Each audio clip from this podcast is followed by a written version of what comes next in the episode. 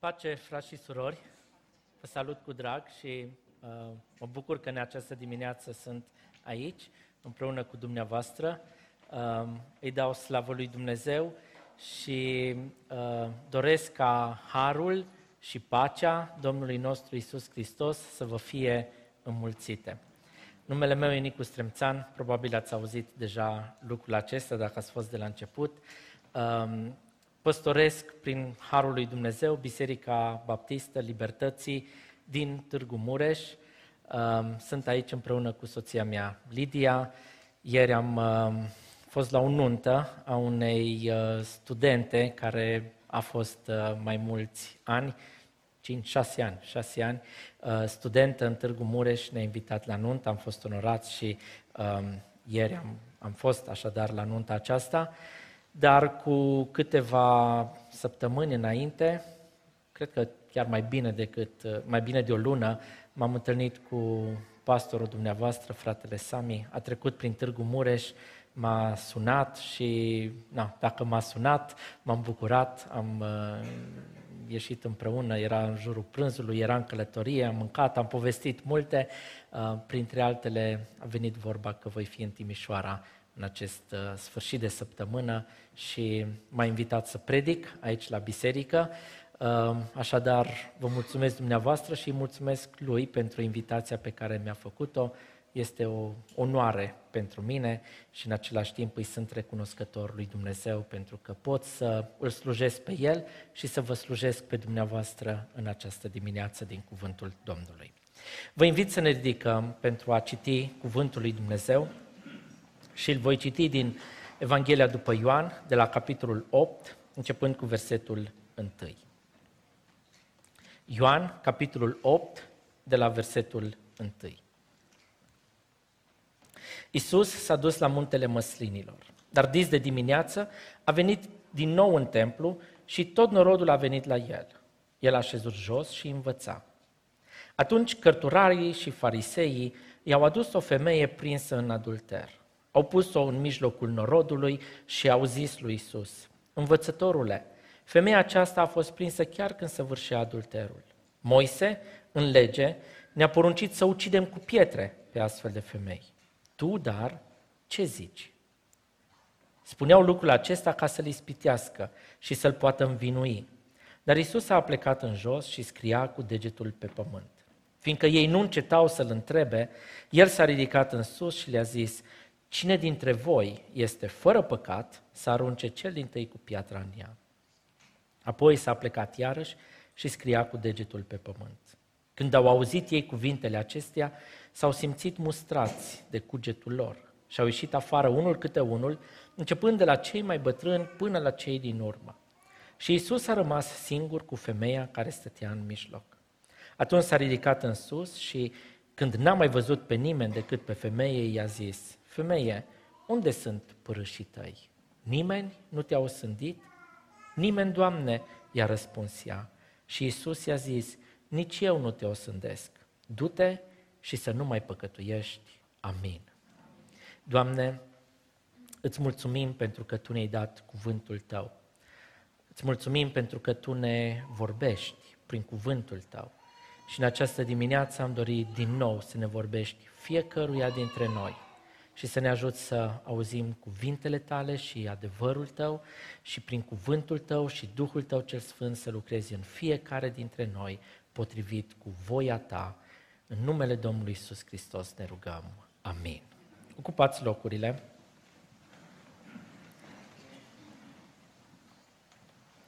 Am citit în dimineața aceasta o relatare în care vedem inima Domnului Isus Hristos pentru oamenii păcătoși care au nevoie de iertare și de mântuire. Evident că nu este singurul loc în Scriptură unde uh, găsim lucrul acesta, dar este unul dintre multe alte locuri în care vedem această dragoste a Domnului Isus Hristos. Ei bine, uh, de aici și din Scriptură, noi știm că inima Domnului Isus Hristos este plină de dragoste pentru toți oamenii.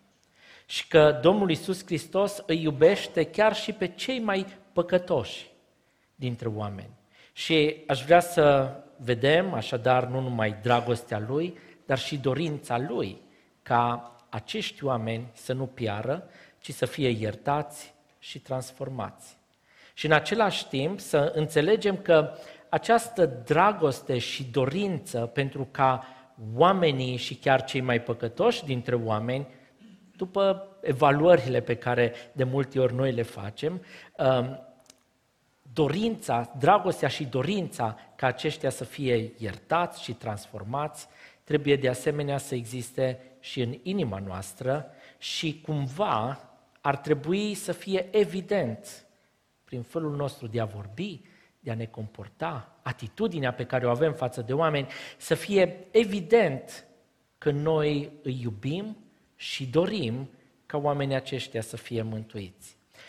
Dacă uneori la noi, sau dacă de multe ori în cazul nostru există îndoieli cu privire la uh, dragostea pe care o avem față de anumite categorii de oameni, e bine, în cel privește pe Domnul Isus Hristos, nu e nicio urmă de îndoială cu privire la dragostea Lui pentru toți oamenii, pentru cei mai păcătoși dintre oameni. A fost evident, atât de evident că până și dușmanii Lui au ajuns să-L numească prietenul păcătoșilor. Isus, prietenul păcătoșilor. Adevărul acesta i-a inspirat pe, pe foarte mulți oameni credincioși să compună versuri și melodii și imnuri și poezii care să exprime dragostea aceasta pe care Domnul Isus Hristos o are pentru cei păcătoși. Și poate că vă amintiți unele dintre ele. Ce prieten și ce frate noi în Isus am aflat. Sau nu e prieten mai bun ca Isus, nimeni, nimeni și am putea să continuăm. Chiar și când ne gândim la um, viața noastră socială, înțelegem că prietenia este un aspect important în viața oricărui om. Și aici nu mai ținem cont doar de contextul creștin în care ne aflăm, ci pur și simplu este vorba de un aspect social și de o nevoie pe care o avem. Noi nu putem să fim singuri, nu putem să trăim singuri. Avem nevoie de companie, de tovărășie, avem nevoie de oameni în jurul nostru. Fiecare dintre noi avem nevoie de prieteni. De aceea, uh, nu doar autori creștini, ci uh, oameni laici și scriitori și filozofi și, uh, eu știu, din toate categoriile culturale și sociale au vorbit și au scris despre prietenie. Știm din experiență că unii sunt prieteni adevărați, alții sunt mai superficiali, că unii sunt prieteni de o viață și pentru o viață, alții sunt uh, poate numai pentru o vreme. Dacă vrei să știi cine sunt prietenii tăi, atunci fă o greșeală mare și vei vedea atunci cine este lângă tine. Um, altcineva a zis, am pornit în căutarea unor prieteni și n-am găsit niciunul. Am decis să fiu eu un prieten și am găsit prieteni peste tot. O publicație englezească a oferit un premiu dată pentru cea mai bună definiție a prieteniei. Și au fost foarte multe definiții frumoase, dar cea care a câștigat premiul um, a fost următoarea definiție. Un prieten este acela care vine când toți ceilalți au plecat. Foarte profund. Gândiți-vă. Un prieten e acela care vine sau care rămâne sau care stă când toți ceilalți au plecat. Biblia vorbește și ea foarte mult despre prietenie și despre prieteni.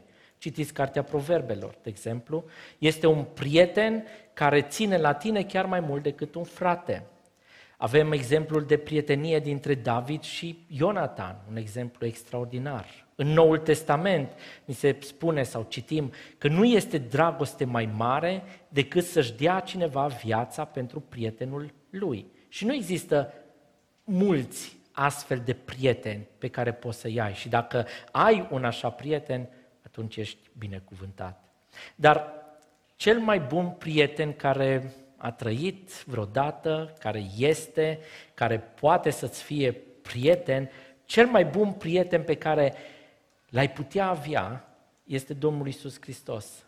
Pentru că Domnul Isus Hristos poate să fie mai aproape de tine, poate fi mai aproape de mine decât orice altă persoană apropiată din viața mea, din viața dumneavoastră. El este aproape de tine, e chiar mai aproape decât un frate.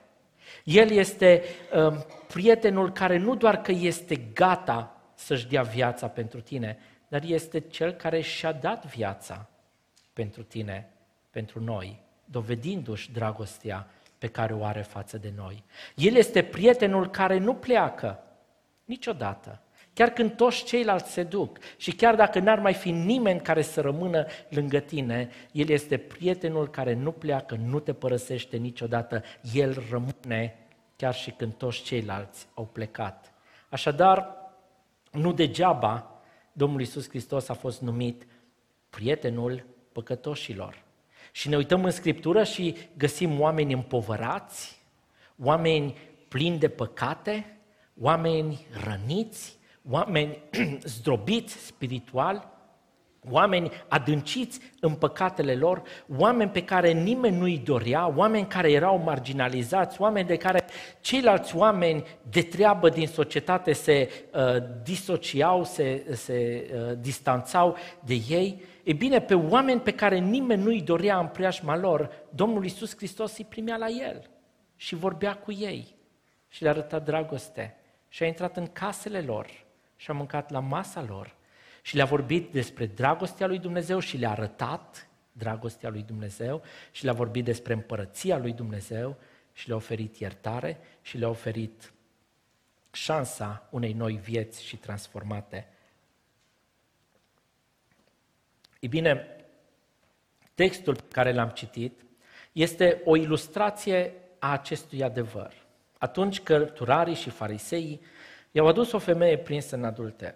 Au pus-o în mijlocul norodului și au zis, învățătorule, femeia aceasta a fost prinsă chiar când săvârșea adulterul și Moise, în lege, ne-a poruncit să ucidem cu pietre pe astfel de femei. Tu, dar, ce zici?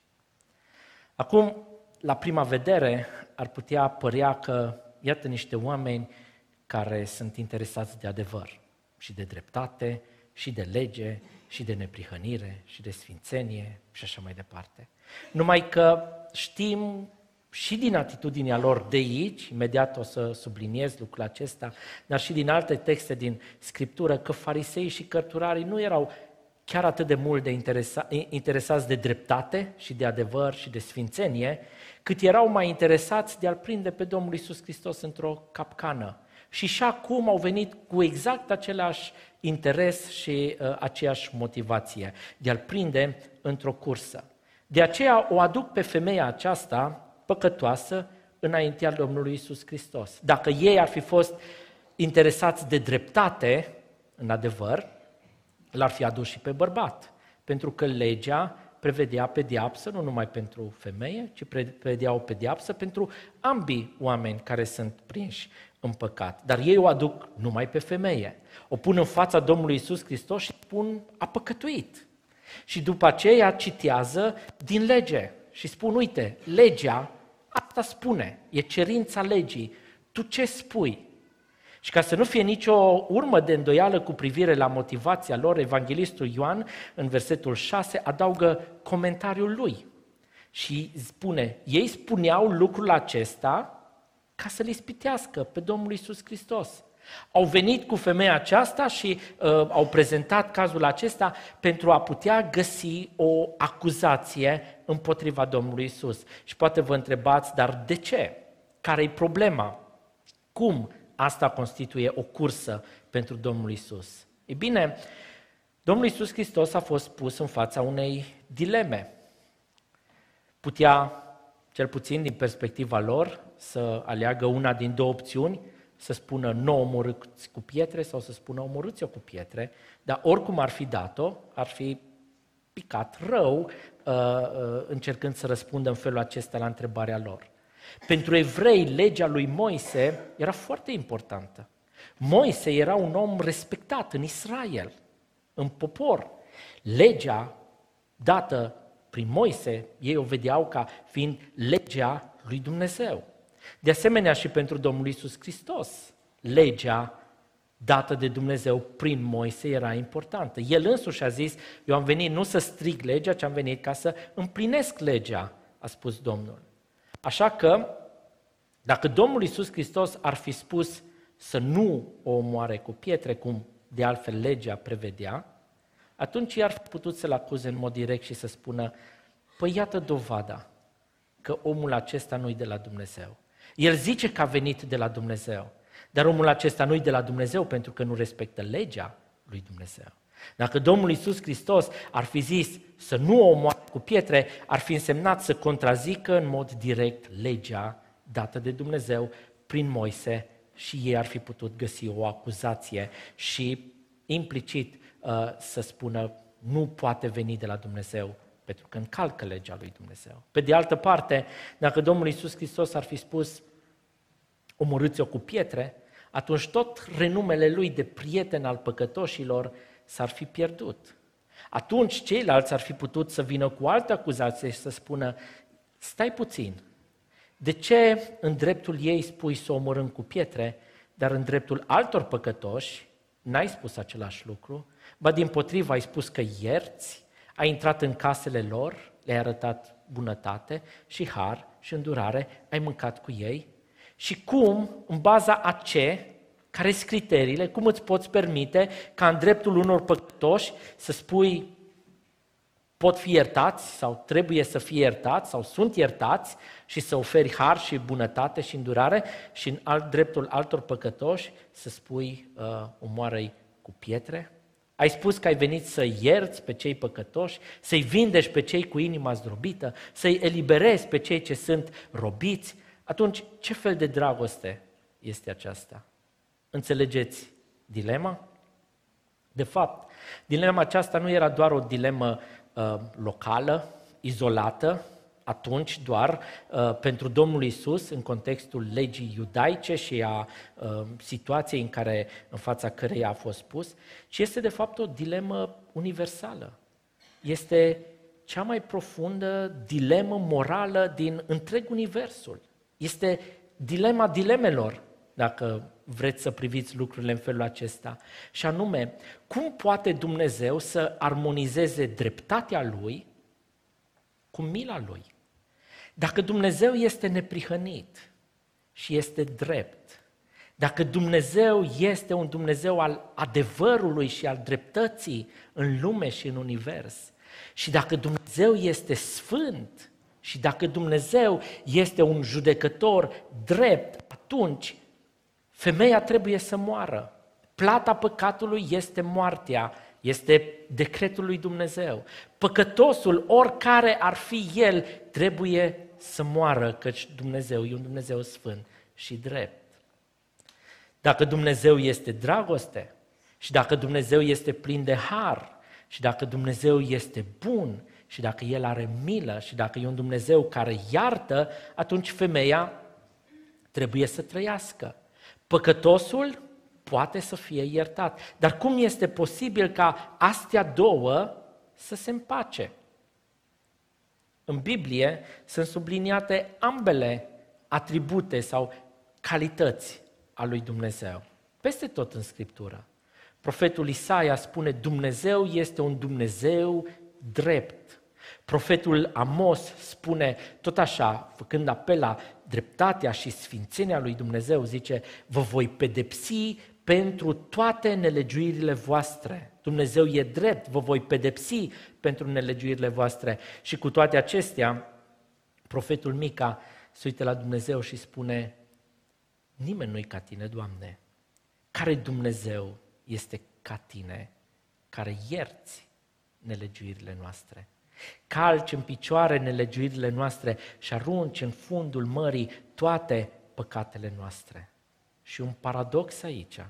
Cum poate Dumnezeu să fie un Dumnezeu drept și în același timp să ierte păcatul? Sau cum poate Dumnezeu să fie un Dumnezeu plin de dragoste și în același timp să pedepsească păcatul? Știți răspunsul?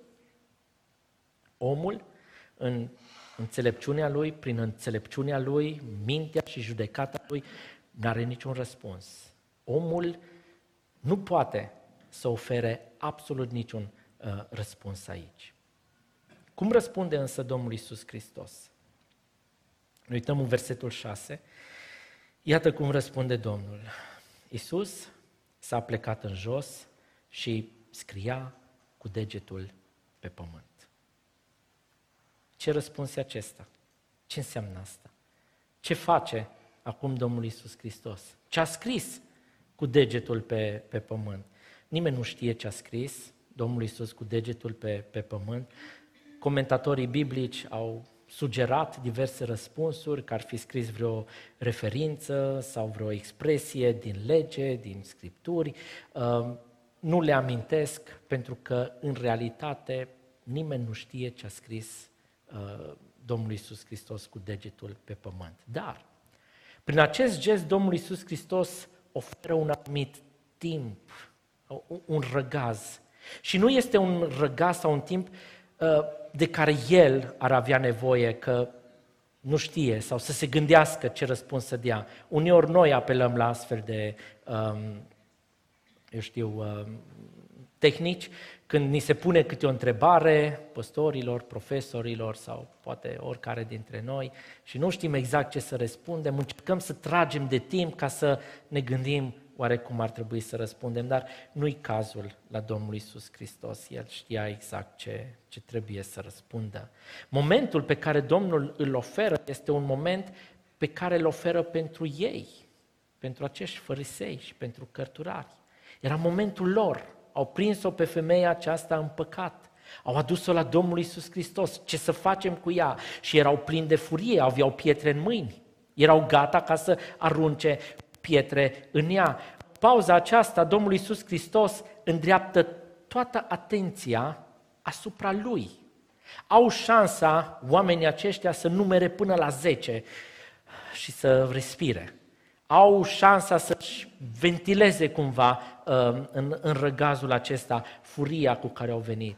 Domnul Iisus Hristos este perfect calm, El este liniștit, nu e absolut deloc nici frământat, nici agitat, ă, doar își mișcă degetul pe pământ. Și o pauză. Dar ei insistau, versetul 7, fiindcă ei nu încetau să-l întrebe, el s-a ridicat în sus și le-a zis, cine dintre voi este fără păcat, să arunce cel din tâi cu piatra în ea. Domnul Iisus Hristos n-a întrebat nimic, n-a cerut explicații în plus, N-a încercat să o justifice, n-a încercat să le arate ipocrizia lor, ei, dacă voi ați fi fost interesați de dreptate, de ce ați adus-o doar pe femeie? Nimic de genul acesta. Nici măcar nu răspunde la întrebarea la care trebuia să răspundă. Și cu toate acestea oferă răspunsul perfect. Care dintre voi este fără păcat, să arunce primul cu piatra în ea. Și știți ce a făcut după aceea? S-a plecat din nou jos și a început să scrie din nou cu degetul pe pământ. Ce au făcut acuzatorii? Când au auzit ei cuvintele acestea, s-au simțit mustrați de cugetul lor. În conștiința lor. Da? I-a acuzat. Nu erau niciunul dintre ei fără păcat. Și ce faci atunci când conștiința te mustră, te acuză? Când ești tu cu conștiința și Dumnezeu și te simți mustrat și îți uh, vezi răul, vinovăția, păcatul, nedreptatea și ești în prezența lui Isus, ce faci? Nu ai cădea cu fața la pământ înaintea lui Isus, înaintea lui Dumnezeu și nu l-ai ruga să te ierte pentru că îți dai seama că ești vinovat și zici, Doamne, iartă-mă, ai milă de mine? Așa ar trebui să facă orice păcătos. Dar ce fac ei? Ei au ieșit afară, unul câte unul. De la cel mai mic până la cel mai mare, de la cel mai tânăr până la cel mai în vârstă, au ieșit cu toții afară. Și asta a fost, de fapt, mereu o problemă a fariseilor n-au fost gata niciodată să accepte realitatea păcatului lor și a nevoii lor de pocăință înaintea Domnului Isus Hristos. De fiecare dată când Domnul Isus Hristos le dădea pe față ipocrizia sau păcatul, public sau poate ca acum, în, în, în sinea lor, fiecare au fost mustrați, în loc să ceară mila Domnului Isus Hristos, așa cum alți păcătoși au făcut-o, oamenii aceștia au refuzat îndurarea și iertarea Lui și fugeau exact în direcția opusă. Și de data aceasta la fel se întâmplă, toți au plecat de la uh, cel mai tânăr până la cel mai în vârstă. Și cine a rămas? A rămas femeia. Nu credeți că femeia ar fi putut să profite și ea de momentul acesta și să se strecoare, să încerce să se strecoare și să, să se facă nevăzută de acolo? Crezi că pentru ea momentul acesta a fost unul uh, ușor? A fost greu, era stânjenitor pentru ea. Deloc confortabil să fie pusă în situația aceea, dar ea a stat. A stat și ea a fost mustrată în cugetul ei, cu siguranță. Însă ea a rămas. Și când Isus și-a ridicat ochii în sus și când n-a mai văzut pe nimeni decât pe femeie, i-a zis, femeie, unde sunt părâșii tăi? Nimeni nu te-a osândit? Nimeni, Doamne, i-a răspuns ea. Și Isus i-a zis, nici eu nu te osândesc. Du-te și să nu mai păcătuiești. Domnul Iisus Hristos a respectat-o pe femeia aceasta.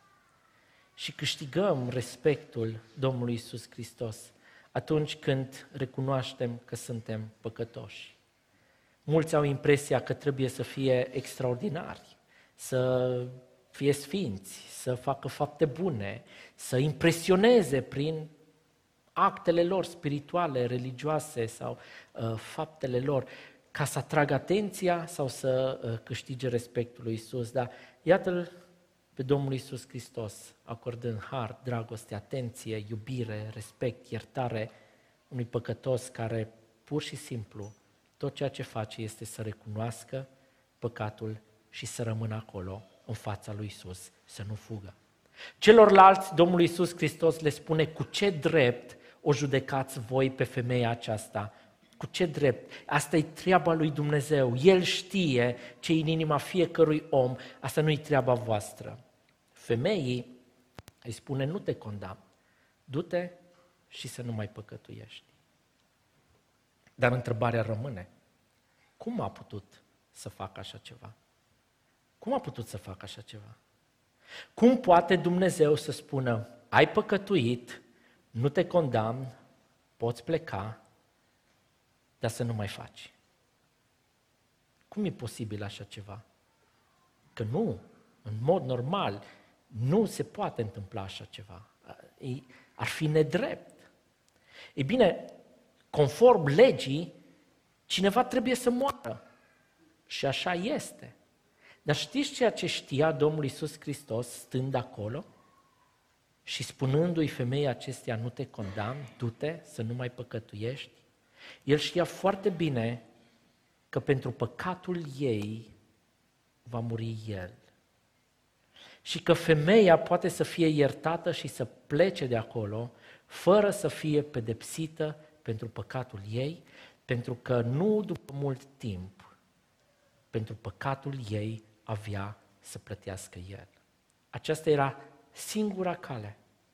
Doar datorită acestui lucru, Domnul Iisus Hristos a putut să-i spună, nu te condamn, du-te și să nu mai păcătuiești. Este singurul motiv pentru care atât ei, cât și tuturor celorlalți păcătoși care au venit la el și cărora le-a oferit iertare, el a putut să ierte. Pentru că știa că el însuși avea să ia păcatul lor, a tuturor, și să-l poarte în trupul lui pe cruce și să moară în locul lor. Pentru că plata păcatului e moartea. E singura cale. Păcatul nu putea să treacă nepedepsit pur și simplu. Numai că el avea să fie pedepsit în locul ei și a celorlalți păcătoși. Și, dragii mei, frați și surori și prieteni care suntem aici, este la fel de adevărat în dreptul fiecăruia dintre noi. Domnul Isus Hristos a murit în locul nostru. Domnul Isus Hristos a fost pedepsit pentru păcatul nostru, al meu și al tău. Asta a însemnat să fie prietenul păcătoșilor. Nu că nu-l interesa ce făceau ei în, în ascuns sau în viața lor uh, în, în alte zile decât era cu ei. Nu că pur și simplu închidea ochii la nelegiuirile lor și uh, nimeni nu vrea să stea cu ei, dar hai că stau eu, dar uh, nu că ar fi fost indiferent față de ce făceau ei sau că nu l-ar fi deranjat sau nu l-ar fi, uh, eu știu, că le-ar fi plăcut uh, uh, felul lor de a fi. Nici vorbă. A însemnat să moară în locul lor, să moară în locul nostru.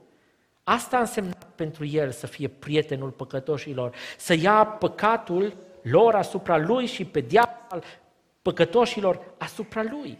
Domnul Iisus Hristos a murit pentru noi, pentru mine, pentru tine, a murit pentru minciuna noastră, a murit pentru răutatea noastră, a murit pentru gândurile noastre rele, pentru mânia noastră, pentru ura noastră, pentru adulterul nostru, pentru atitudinile noastre nepotrivite, pentru gândurile noastre uh, murdare, pentru judecata noastră, pentru absolut toate păcatele noastre. A murit Domnul Iisus Hristos pentru fiecare din păcatele noastre. Iisus, prietenul păcătoșilor, asta înseamnă, înseamnă că a fost gata și chiar a murit în locul nostru. Și închei. Mai întâi, dacă ești aici și păcatul tău încă nu a fost iertat de Domnul Isus Hristos, pentru că n-ai stat niciodată înaintea Lui și nu ți-ai recunoscut păcatul, și n-a fost niciodată niciun moment în care să-i cer mila și iertarea și îndurarea și mântuirea. Dar ești acum aici. Stai înaintea Domnului Isus. Sau poate ești aici și în conștiința ta Duhul lui Dumnezeu îți descoperă ceva care nu-i bine, nu-i potrivit. Conștiința te mustră și poate îți dai seama că nu-i prima oară când ești mustrat în același fel. Și poate în alte dăți te-ai dus și ai găsit scuze și justificări, pretexte, ai plecat. Poți și acum să pleci, exact la fel, ca și alte dăți. Sau poți să rămâi. Poți să adopți atitudinea fariseilor și să încerci să te faci nevăzut, dar Domnul oricum te știe și te vede. Sau poți ca și femeia oricât de greu, neconfortabil, stânjenitor sau apăsător moment este, să stai în fața Domnului Isus Hristos și să-i spui, Doamne, sunt vinovat, Doamne, ai milă de mine, Doamne, dă-mi iertarea Ta.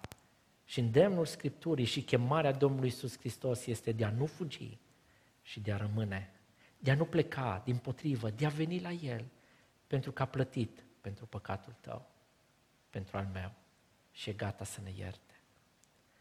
Sau dacă ai avut parte de iertarea Domnului Isus Hristos, te poți gândi cu atât de multă umilință și recunoștință la El, la dragostea Lui, la harul de care ai avut parte și în momentele acestea să spui, Doamne, îți mulțumesc. Îți mulțumesc pentru că atunci când ai venit, când am venit la Tine, rău și păcătos și murdar și cu conștiința încărcată, nu mai alungat, ci mai primit. Îți mulțumesc pentru că atunci când ți-am cerut îndurare și iertare, nu mai respins și nu mai pedepsit, ci mi-ai acordat îndurare și iertare și dragoste. Doamne, nu meritam nimic din toate acestea, dar îți mulțumesc că m-ai iertat și poți în dimineața aceasta să-i mulțumești Domnului pentru dragostea Lui.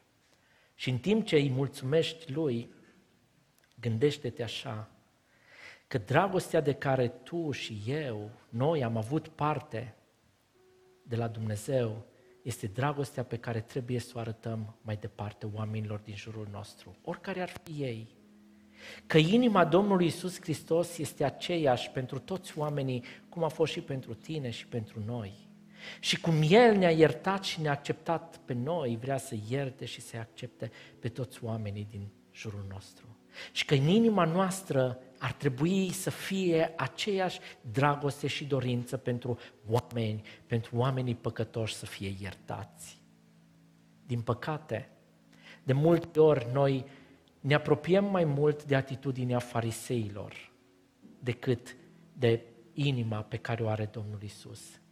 Ne punem și noi de multe ori în situația lor și vrem ca păcatul să fie judecat și pedepsit acum și ne facem noi judecătorii oamenilor păcătoși din jurul nostru. Și pe unii îi privim cu ochii mai răi decât pe alții, pentru că ni se par scandaloase păcatele lor și viața lor și cuvintele lor și comportamentul lor și pentru că e atât de degradant și scandalos în ochii noștri, uh, fugim exact în direcția opusă și nu vrem să avem de-a face cu ei. Din potrivă ne gândim că ar fi mai bine să fie pedepsiți și judecați pentru nedreptate, pentru minciună, pentru înșelăciune, pentru furt, pentru adulter, pentru uh, neurânduială în viața lor, pentru oriceva, orice altceva ar face ei. Pe când Domnul Iisus Hristos ne cheamă nu să judecăm, ci să iubim și să-L mărturisim pe El.